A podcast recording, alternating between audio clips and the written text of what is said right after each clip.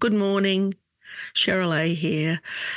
If you're in this part of the world, you will know that uh, this morning is uh, Christmas morning.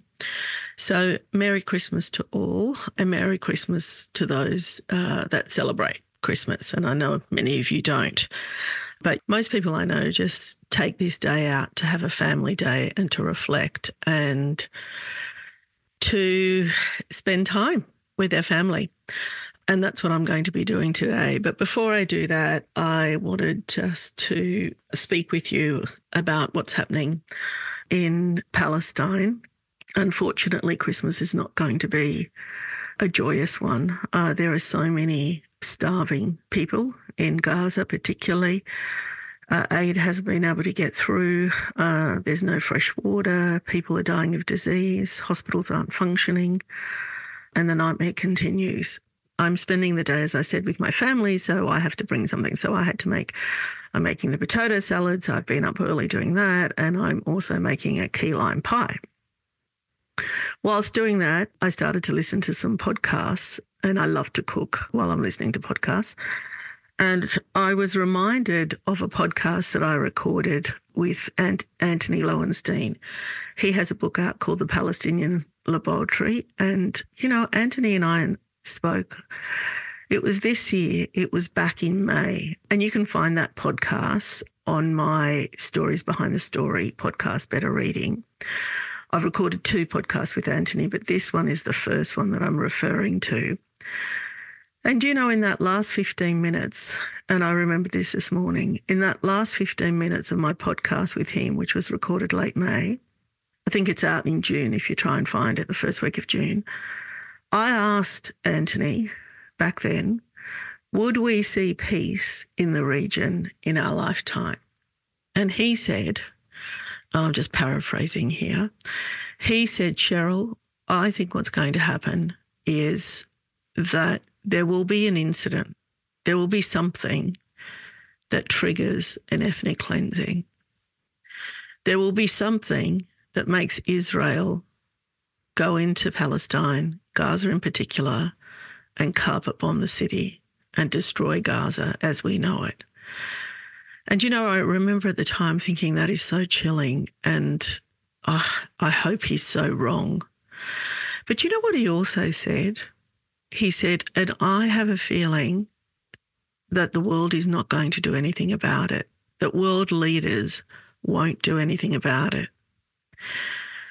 Now, I don't think Antony is a fortune teller. He's a journalist. He spent a lot of time in the Middle East and he has written and researched and become a specialist in that area.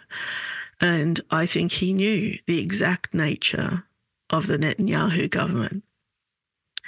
Do you know that man has almost become a dictator? He's in, been in power for so long. He's so allegedly so corrupt but I think you will find in Israel his popularity before October the 7th was quite low. I think there was a figure that it was like 20%.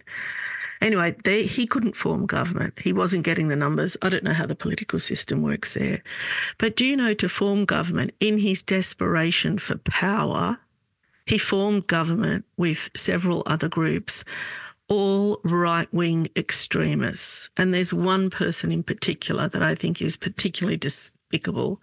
And that's a guy called Itamar Ben Gvir. Just remember that name because I think this guy's a monster. Itamar Ben Gvir. He's actually a lawyer, far right, but he has been involved and he, for many years, was on a watch list of terrorists. This is these are people that are making decisions for the Israeli people at the moment. So you've got the power hungry Netanyahu, completely power hungry. And just before this conflict as well, people taking to the streets about this far right government and what they're trying to do in terms of change how the law works so that Netanyahu can stay in power. I mean, what does that make him? Let's use the word dictator. Anyway, a lot of these people too, they're religiously conservative, they're conservative, and as I said, they formed government in 2020. I think his popularity since then has plummeted. Look at the chaos that he has created in that country. And I think a lot of it is coming from Itamar Ben Gvir. So that leads me to talk a little bit about Zionism and where we're at with that. I just need people to understand that Zionism is actually not a religion. I mean, it's often referred to that, but it is a political organisation that was established in 1987 by a guy called Theodore Herzl. So, what I'm trying to get at here is the confusion that is out there about what is happening.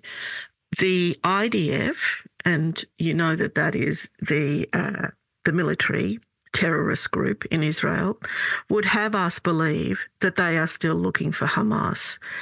I mean, that has to be now the biggest load of propaganda crap you have ever heard.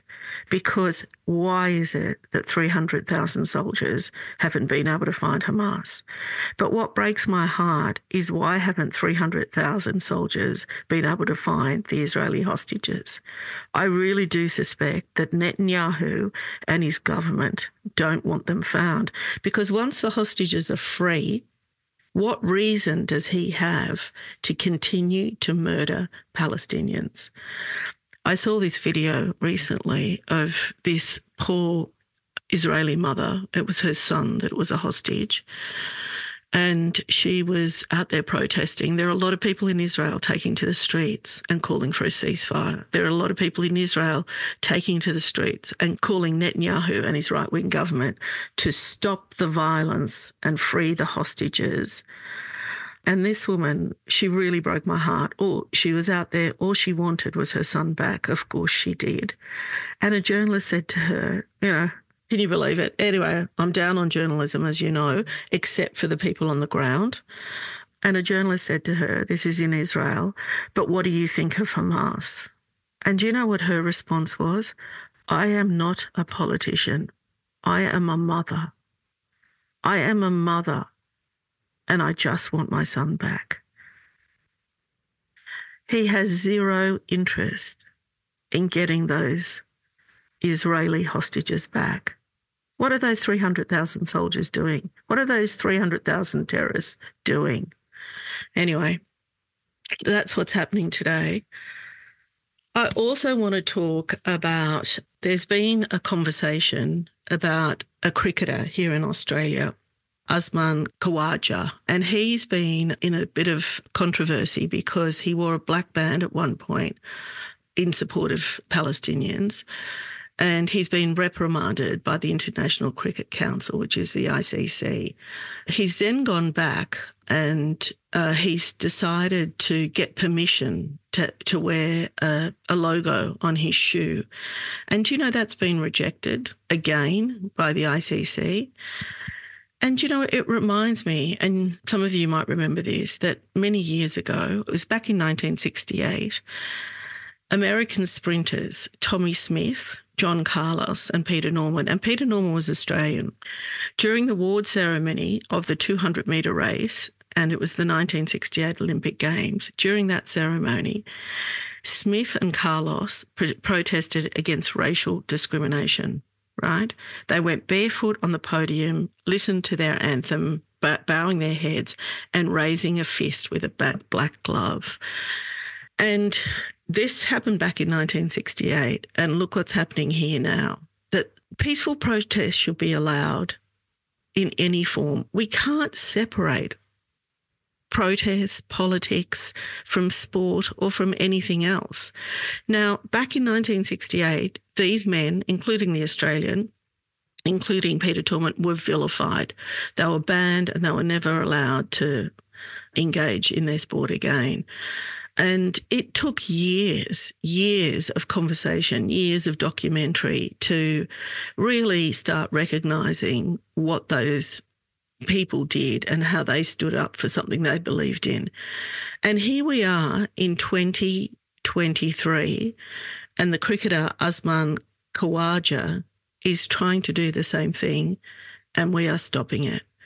It, it blows me away that you can't operate while a genocide is happening around you in silence. You, can't do that. If you're a person with a heart and an iota of humanity, that is incredibly difficult. And I know that I can't do, well, it's obvious that I can't do that because I'm on this podcast and I can't keep quiet about it. And I guess I'll, I'll, um, I'll finish up around this point is you might have seen that they're now attacking Christians and Christian churches. These are the barbarians, this is the IDF, these are this is the occupier. So now they're in Lebanon as well, South Lebanon. I mean, and this is the fallacy, because if you still believe that they're trying to get Hamas, you're deluded. Because what are they doing in South Lebanon? What are they doing in the West Bank? But anyway, do you remember when Notre Dame in France, I think it was uh, in 2020, when the fire broke out. Every world leader, almost every world leader, rallied in support of repairing that church and getting it back to where it is today, or getting it back to where it was. It was a terrible tragedy, and I agree with that. But look what's happening now. Israel is getting away with actually bombing churches, bombing historical sites, bombing mosques, and the world is not up in arms. Uh, this is what I don't the comparison to Notre Dame and the sacred places that are being decimated right in front of our eyes and there's no there's no stance. There's nobody standing up saying oh let's raise some money to rebuild the mosque. let's raise some money to build the catholic churches. Again I mean, what are we doing? What is leadership doing to stop this? They're doing absolutely nothing Anyway, it, it breaks my heart that today in Lebanon, well, I think this happened yesterday, that they bombed a church, the Monastery of Nuns, a 600 year old Christian landmark in Lebanon. What's the world saying about that today, Christmas Day, when Jesus' birthplace was Bethlehem? It's such a contradiction. And meanwhile, 20,000 people, more than 20,000 people have been murdered, 7,000 of which are children.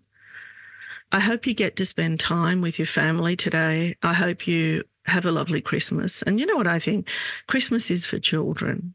Over the years, we've been with or without children, but at the moment, there are so many children in our family. And I just think it makes Christmas more special.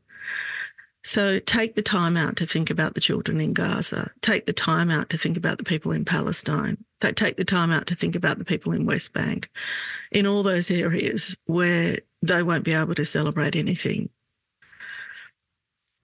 That's it from me. Take care and go in peace.